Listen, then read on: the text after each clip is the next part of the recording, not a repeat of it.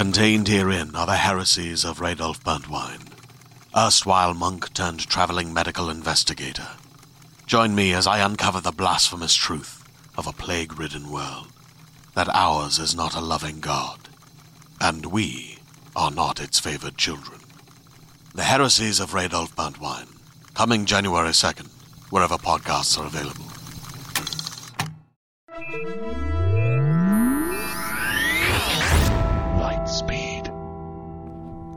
Hello and welcome to the Lightspeed Magazine Story Podcast. I am Jim Freund, your host.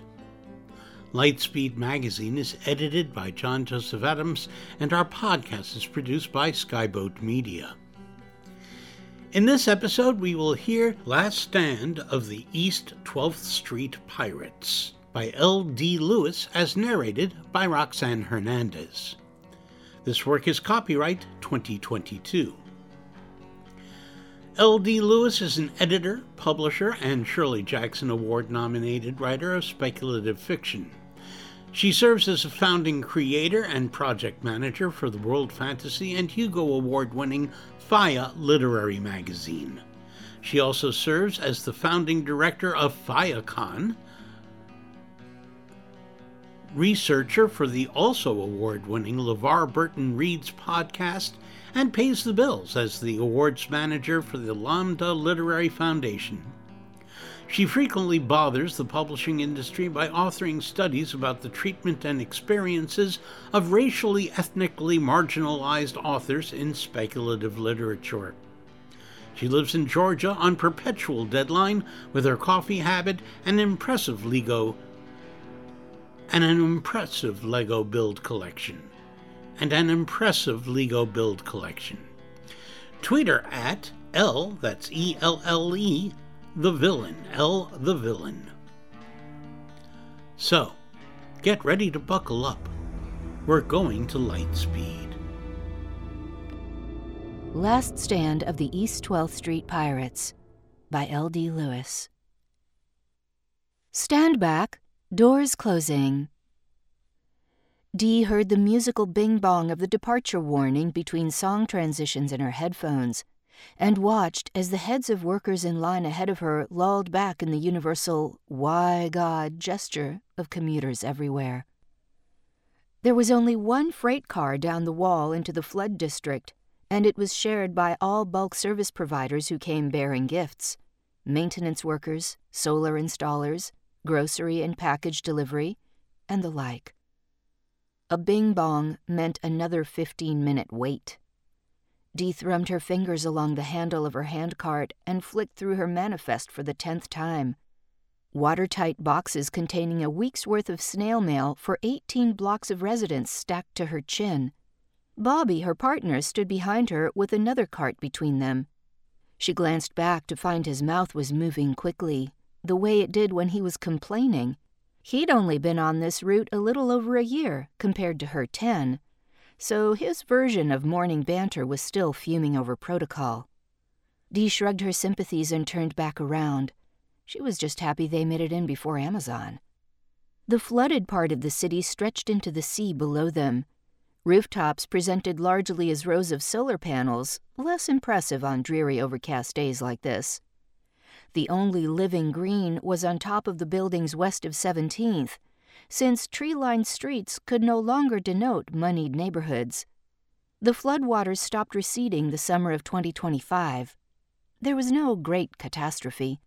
Storm frequency had simply outpaced the plans developed to prevent it.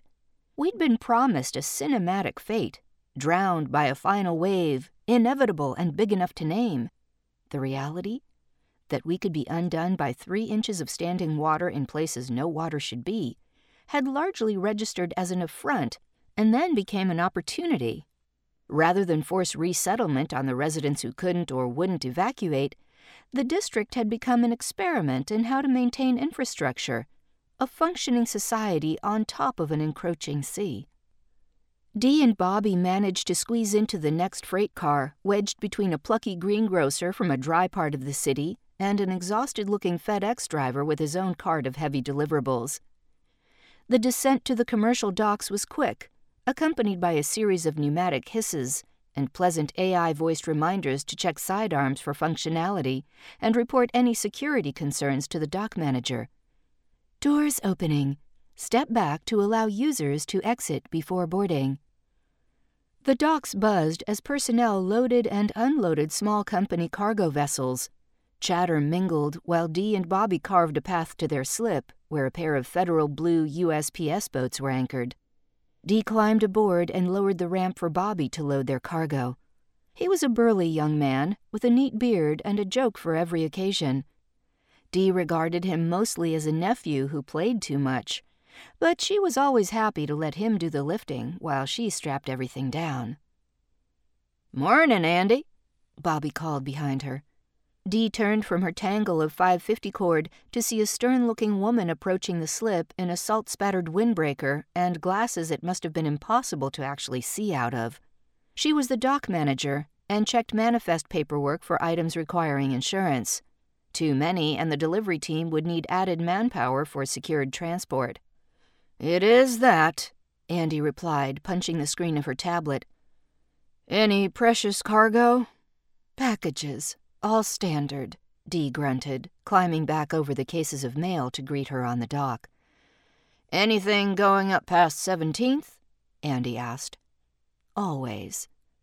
Might want to get that done first. Dee was about to ask why when a helicopter passed loudly overhead. Andy pointed up at it. New builds getting shipments today. Shit, Dee thought. It was her turn to be exasperated. Amazon? Uh huh. They're not playing with the pirates this time either. I'd clear out before dark. Hardware check. Bobby shifted his posture to point to the pistol holstered on his hip. The thing made Dee itch. What does that mean? They're not playing with the pirates this time. Dee asked. The Fed's done letting any old thing happen here. They're trying to bring in new money to keep the program going, so if an opportunity presents itself to clean up, private security's got the green light to do it. There's a briefing about it Monday. Check your docket. Andy gave her a pointed look that said they'd been warned and handed Dee a stylus to sign the tablet before taking off. Dee chewed her lip, watching boats drift from their moors into the lapping waters of South Street. She'd lived here once, and working her route was a lot like coming back home. She knew these people, and she knew the pirates. No one had cared about theft when this place was the new Wild West, when laws regarding rights and property and enforcement were fluid while the new systems were put in place.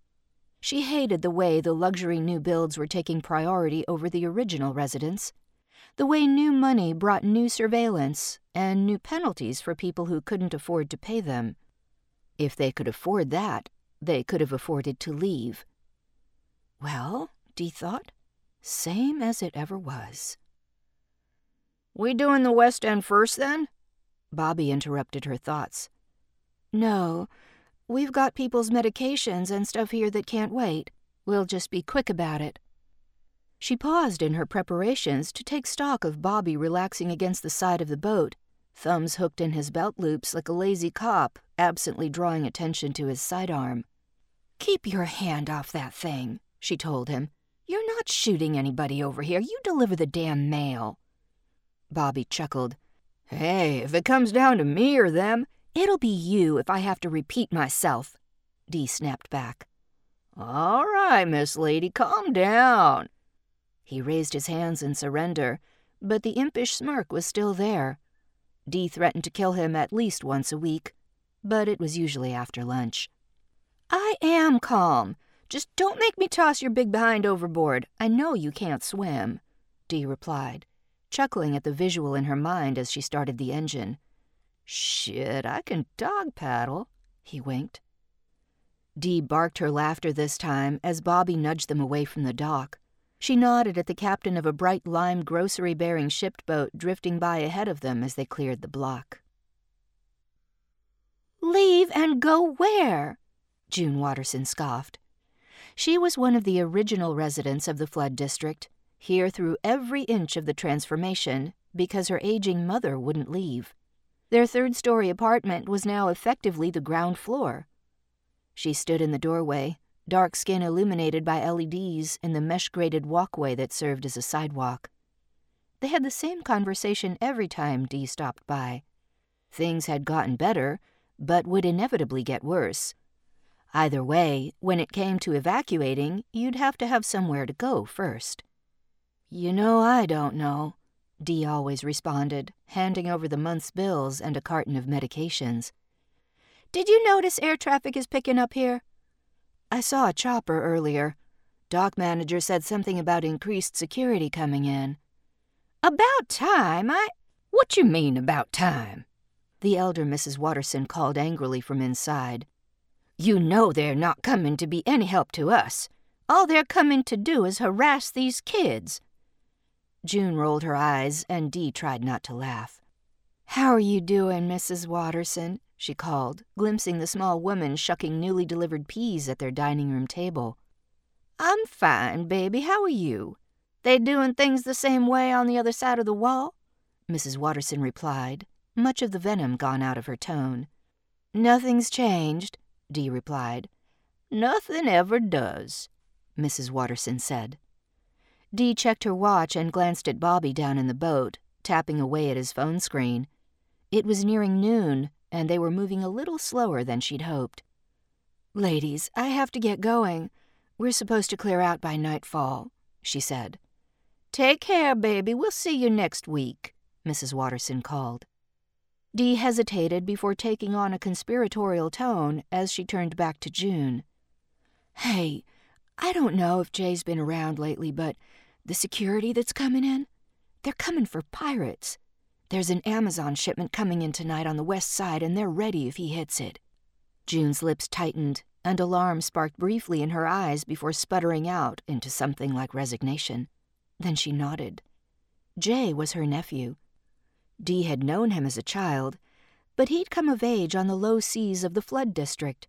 With no streets to run and minimal resources to stay idle hands, he'd made quite a name for himself as the 12th Street Robin Hood.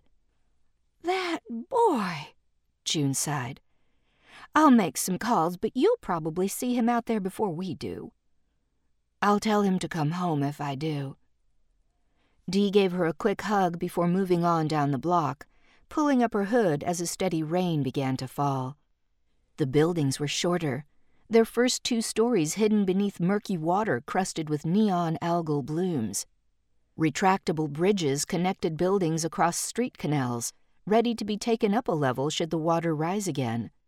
The streets were no wider now than they had been when cars used them, and it was a careful dance trying to navigate them all at the same time. Bobby followed beneath her in the boat. Between the gentle rain and the lighted pathways, the sounds and scents of small but happy homes, this place on the edge of the world could be quaint. If only it could last. She stepped into an apartment building near the top of 14th Street and knocked on a Mr. Carver's door. She once lived in the two story building next door, but it was gone. She'd watched over the years as the water line crept up and swallowed it. Even the rooftop now disappeared beneath the vibrating surface of the water. Good afternoon, Mr. Carver, she said cheerily when he opened the door. A wave of lemon and freshly worked timber followed behind him. Miss D, I could hardly tell. It's been a week already, he said, rolling his wheelchair backward so she had space to put his packages in the hallway. The flat was an open, sprawling space with broad windows that once might have fetched a pretty penny. Music radiated from somewhere within, and a row of handsome wooden chairs he'd built himself lined one of the walls. Does seem like time's speeding up, doesn't it? Yeah. I don't know if it's a good thing or a bad thing, though. You remember that big old oak out back? he asked. Mm hmm. I don't think I ever had much use for clocks, but I could tell time of day by that thing's shadows, he said wistfully, gazing out of one of the windows where there was now only an expanse of gray water. I miss it. I miss trees. There's still trees on the dry side. You thought about moving over? I have a friend who could get you a good deal on workshop space. Far enough away from the wall? You know it's only a matter of time before that side looks like this side. I can't afford to keep moving. Out in the hallway, music blared out of an open door a moment before being muffled again behind it. Dee leaned back out of the doorway to squint at a young man headed toward the exit. Jay? she called. He turned around. Mr. Carver, I have to head out, but I'll see you next week, okay? she said quickly. All right now. Be safe. Mr. Carver waved her off, and she closed his door behind her. What's up, Miss D? Jay smiled broadly and hugged her. He had been a short, bubble headed eight year old once, but had grown into a handsome, athletic young man with an easy confidence and a boisterous intelligence. She could see him as a leader of a great many things in another time and place. Here, though, he was just a pirate. Nothing at all. You still being a menace? Dee asked him. Never that, he replied modestly, pulling out his phone and responding to messages buzzing on it. Dee studied him. I just saw June and your grandma. They haven't seen you lately. Nah, I've been busy, but I'll make sure I drop by soon so they don't worry. Busy with what? Are you still taking things that don't belong to you? Jay hesitated before putting his phone away, taking on the relaxed posture of someone who'd received more than a few lectures he was prepared to stand and take respectfully, even if he didn't intend to absorb any of it. I don't know what you're talking about. Jay, they're protecting that shipment tonight. This game you've been playing all these years. They're ending it now. Cops are paying attention. Private security is paying attention. What you're doing is bad for business, and they will take you down for it. That's how the story always goes. Think about your future. The future? Jay scoffed. Where? Dee sighed. He was right. There was no using the future against kids these days, not when everything seemed to be winding down. You're right, that was stupid. I meant. Miss D, that wall has everybody thinking what's going on over here won't come for them. He pointed a suddenly angry finger toward the entrance and the wall beyond it. But it will. That's the only future. Anybody moving here by choice has missed the point. The only game on this side of town is taking what you can get and whatever money you can get for it to get yourself and your people as far away from the edge of the world as possible. If you try and take that shipment tonight, there's a high chance you and all your people will die. Violently. What would that do to June? Dee pleaded. He shook his head, and Dee felt strangely like she'd let him down. Like I said, I don't know what you're talking about. I'll bet. She didn't know what else she could say. His phone buzzed again, and his attention diverted as he typed his responses. Dee didn't doubt it was about the night's plans. Look, I gotta go, he said, backing away toward the door. I'll tell Aunt June I'll stop by next week. You should come for dinner or something. I. Be safe, she blurted. He nodded and left at a jog, the door banging closed behind him. 17th Street was a garden. The buildings here were covered in aquatic climbing vines, and the walkways were trimmed with flowering plants, accented by exterior illumination, suggesting this place existed by design, not catastrophe. The sun had only just gone down when Dee started her rounds here. She found the doors painted a bright white or cherry pastel, and the residents enjoying the outdoor space on their fenced in rooftops. Boat slips attached to the backs of residences were filled with modest vessels that seemed luxurious compared to the relatively stationary nature of the rest of the district. Bobby was noticeably antsy where he waited in the boat, his head more on a swivel now and less on his phone. They'd passed many of the other cargo vessels headed back to the docks. Dee knew no one here personally, and made quick work of slipping mail through slots or leaving packages on doorsteps as she made her way up the block. She couldn't stop herself from peering into the dark for signs of Jay when a foghorn announced the Amazon vessel being loaded in the docks. She hated when they did that. It meant everyone knew when a massive, expensive shipment was arriving and served as a warning to clear the canals of traffic so the damn thing could fit. Dee's heart pounded as the noise of air traffic picked up in the dark overhead. The buzzes were small and clipped and marked by blinking red light. surveillance drones. But she remembered the helicopter and couldn't stop herself imagining all the things it was intended for that were worse than watching. We need to roll, Bobby called, watching the skies himself. Yeah, you're not wrong, Dee called back. She was scanning a label on a package she was leaving when the door opened and she nearly startled herself backward over the walkway railing. Oh, sorry, the man said with a professional sort of smile. He looked at the package on the ground and nudged it inside with his foot. Is this it? I was expecting more. If it's Amazon, it's on its way, Dee said quickly and tried to move on. Do you always deliver mail this late? I thought I was going to have to confront someone when I opened. Confront? How? Dee snapped. She knew what confront meant. It always meant the same thing when some people said it. She must have made a face, because the man seemed to think better of the conversation and backed into his home. No worries. Have a good night. Dee finished the block, but noticed her hands were shaking by the time she reached the end. She could see the future of this place, of that man, and a confrontation with a boy like Jay, or any of her other friends who lived here. The way it would end. The way it always did, because nothing ever changed. Bobby stared her down as she lowered herself back into the boat. He was concerned about her, about this night, but wouldn't press leaving any more than he already had without her say so. Let's head back. Last street will have to get done tomorrow, she said. Won't hear me complaining. You want me to drive? I got it, she insisted, and turned over the engine just as the drone of a helicopter began to grow louder. They watched as a spotlight started its dance over the rooftops and canals, looking for any sign of trouble. Bobby switched on the blue light that would indicate they were a federal vessel, and not pirates or people with a general disdain for curfews. Dee steered them through the dark water at a clip bordering recklessness, trying to stay off the most direct route to the west side so as not to interfere with the Amazon ship's path.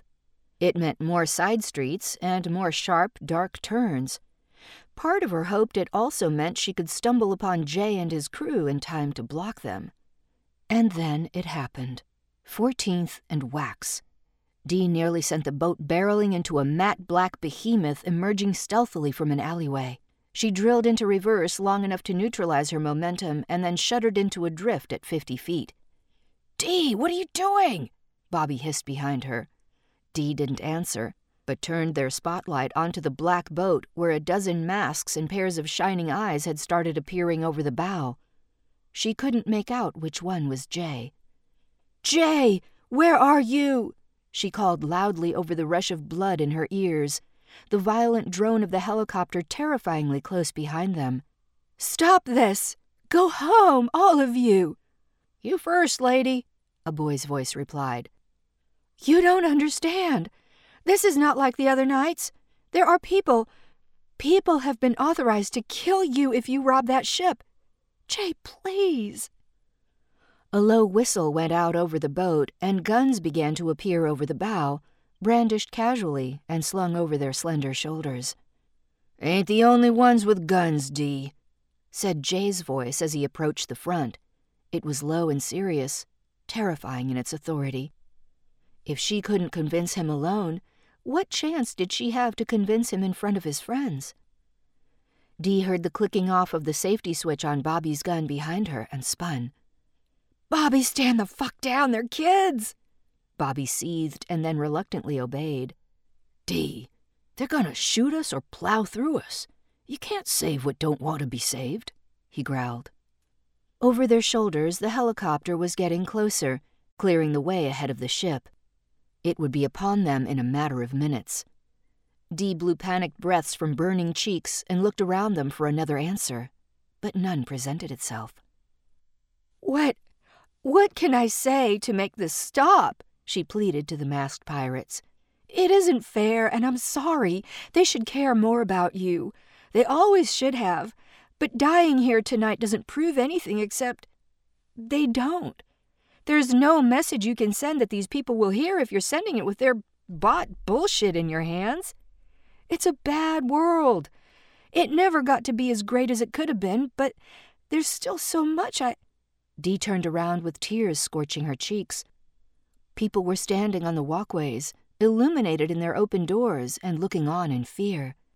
Look, you won't even survive to pawn the crap, okay? Bobby yelled. Maybe you find another way out. Maybe you'll go back to piracy when you have a better plan. But don't do this tonight, not like this. Go home to your families and figure something else out. It's what we've always done. There's always been another way, Dee said, leaving the last word to the sea breeze and chopping blades of the helicopter. The pirates seemed to confer with one another wordlessly for a while, but Jay never turned his gaze from hers. Stand down, he finally grunted, but the blaring of a ship's horn drowned him out. The Amazon ship had turned the corner at the top of the street, bathing them all in harsh white light. The helicopter brought up the rear and zoomed ahead in a hover directly over Dee's boat, spotlight shining on the pirate decks. They'd barely had time to put down their weapons. No, no, no, no, no, no, no, Dee stammered, waving her arms in a gesture of ceasefire. She heard Jay's frantic shouts of clear the deck behind her as she reached for the mic to her loudspeaker. You are in violation of, the helicopter blared. There's no trouble here, no trouble, Dee screeched into her own microphone. These are just kids. They're clearing out right now. Stand down. You are in violation of. Stand down, Dee bellowed. We will be forced to open fire Get out of there! Bobby screamed. Dee could barely see for staring into the lights as long as she had. But the ship's horn roared again as it continued its approach, threatening to crush their boat. Who knew if the kids had managed to abandon ship? Around her, outraged cries rang out from the neighbors bearing witness, and the helicopter was still threatening to open fire. You have ten seconds to comply, the helicopter commanded. Of all the ways to die at the edge of the world, Dee thought. Her mind reeled as she squinted toward the pirate ship to see the kids still scrambling. There was nowhere for them to go that wasn't into the narrow strips of water or leaping onto nearby rooftops. Someone's shirt was strung from an antenna as a makeshift white flag. She and Bobby exchanged desperate looks that said neither of them knew what to do, which way to flee, if they were even targets or if they'd be leaving the kids to their fate. Eight. It was supposed to be a wave. Five. We were supposed to drown or freeze to death. Three. The chaos of the end was supposed to be different. Two. Why did nothing ever change? One.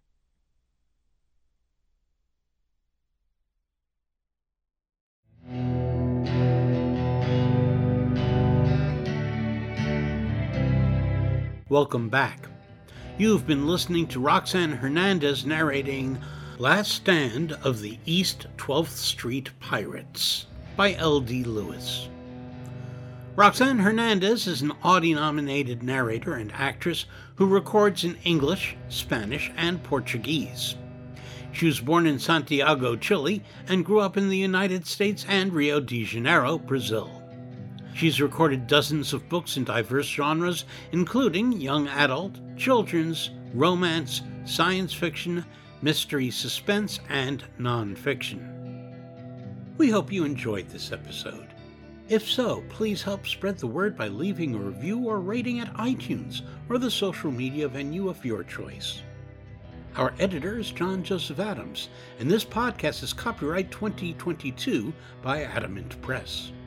As a listener to this podcast, you know that we publish it and most of the rest of our content for free online. If you don't already support our Hugo Award winning journal, please consider checking out our many options, including ebook subscriptions and recurring patronage at lightspeedmagazine.com slash support. Skyboat Media the most respected independent audio production team on the West Coast produces the stories for this podcast. They are headed by the Audie and Grammy Award winning narrators Stefan Rudnicki and Gabrielle de Cuir. Be sure to check out their website at skyboatmedia.com.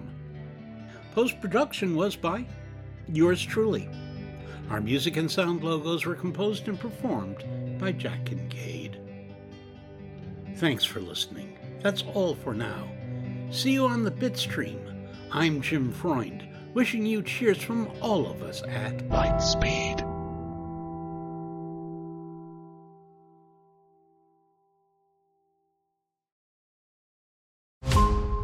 Every five minutes, a transplant candidate dies while waiting for a compatible heart, liver, or kidney. Imagine a technology that could provide those life saving transplant organs for a high price, and imagine what a company would do to monopolize that technology. On a remote island in Lake Superior, a team of geneticists unlocks this holy grail of medicine by reverse engineering the genomes of all mammals, creating an animal with organs perfectly suitable for human transplantation. They envisioned a docile herd animal, but one team member had another, darker vision. This ancestor is anything but docile. The team's work spawns something big, something evil, something very, very hungry. Ancestor is a complete serialized fiction podcast by number one New York Times bestselling novelist Scott Sigler, with all episodes available. Binge the entire story now on Apple Podcasts, Spotify, or wherever you listen to podcasts.